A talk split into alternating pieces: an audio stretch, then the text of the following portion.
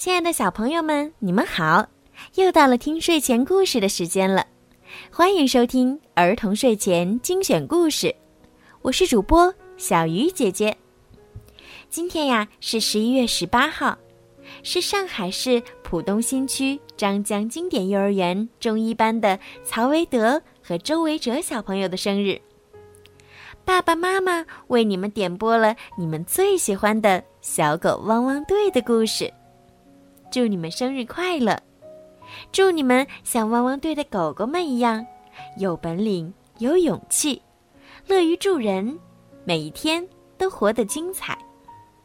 最后，爸爸妈妈想对你们提一个意见：已经五岁喽。是不是应该要改掉那些依然像小宝宝的坏习惯了？曹维德小朋友，你还会不会吃手指呀？周维哲小朋友，你还会不会坐在地上呀？嗯，小鱼姐姐相信，过了五周岁的生日，两个宝贝儿一定会更加优秀，把不好的习惯都改掉，成为更棒的宝宝。好了，现在让我们一起来听今天送给你们两个的故事吧。你好，奇异鸟。莱德和汪汪队的狗狗们正在沙滩上开心的打排球。快传球呀！路马和小丽大叫道。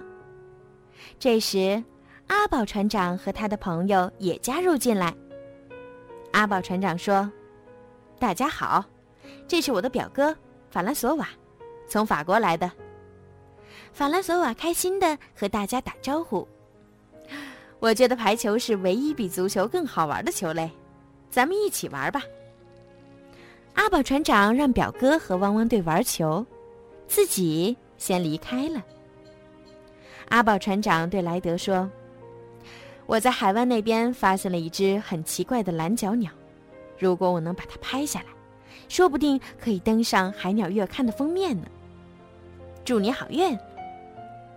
阿宝船长站在船上，用望远镜瞭望，他发现表哥瓦兰索瓦跑去玩拖伞冲浪。哦，希望法兰索瓦闹出的动静不会把我的奇异鸟给吓跑。船长在心里想着。突然。海象华丽把头探出水面，开始大叫起来。一开始，阿宝船长还不明白是怎么回事儿，但当他顺着华丽指的方向看去时，他惊喜地发现了蓝脚奇异鸟。哦，它在那儿，它就在我的船上啊！船长兴奋极了。阿宝船长只顾着给鸟拍照，结果一不小心掉进了水里。它落水的动静实在是太大了，一下子把鸟儿给吓跑了。哦不，快给我回来！船长冲着鸟离去的方向大叫道。他沮丧极了。华丽来找汪汪队帮忙，莱德和狗狗们还在沙滩上玩呢。哎，华丽，发生了什么事情吗？华丽大吼一声。将前肢比成翅膀的形状。莱德一看，恍然大悟。莱德急切地说：“是阿宝船长，他一定是发现了奇异鸟，但是他的船可能出了什么问题。我想他现在急需我们的帮助。”莱德拿出他的平板电脑说道：“没有困难的工作，只有勇敢的狗狗。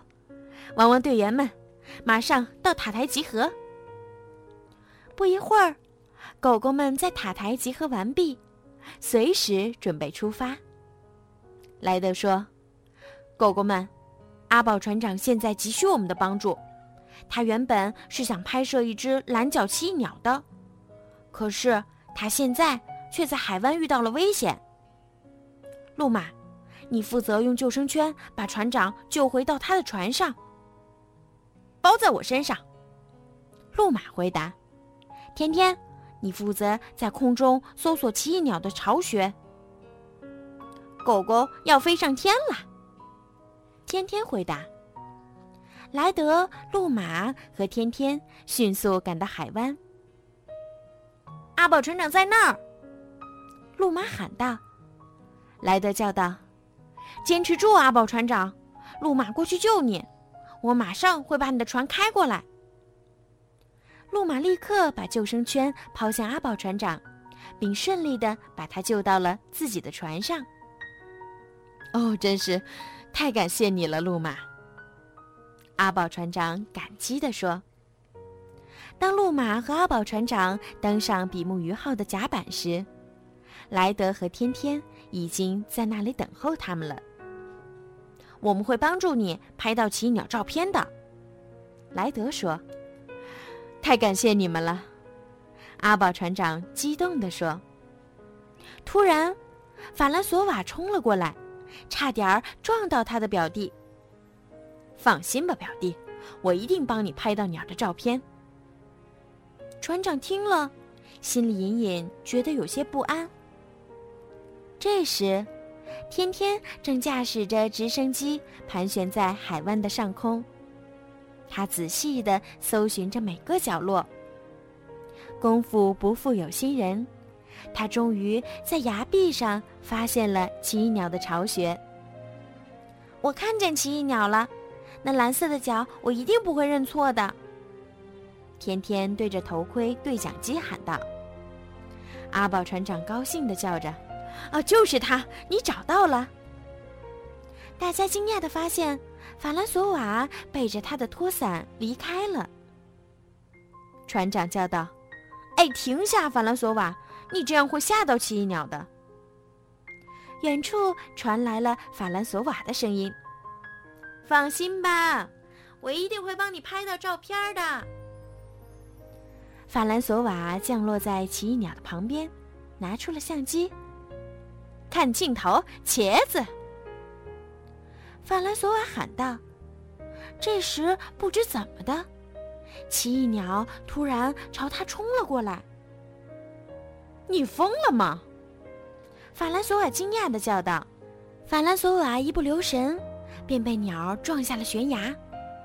幸好他及时用手抓住了崖壁。天天发现后，赶紧飞了过来，把阿宝船长垂降到了法兰索瓦的身边。阿宝船长急切地说：“快抓住我，法兰索瓦，我来救你！”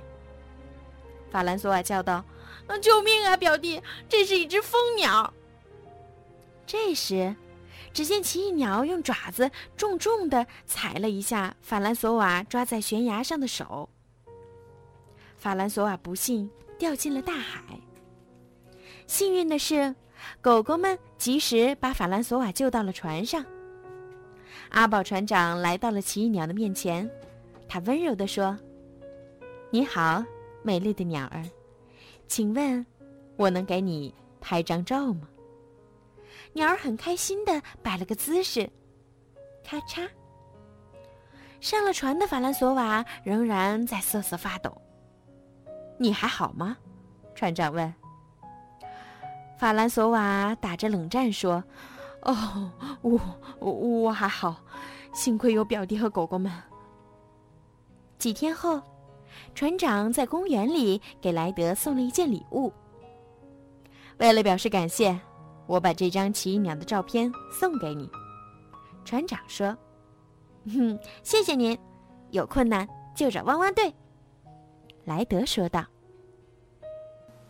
好了，今天的故事呀，就讲到这儿了。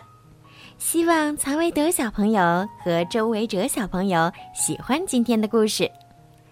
好啦，小鱼姐姐祝你们晚安。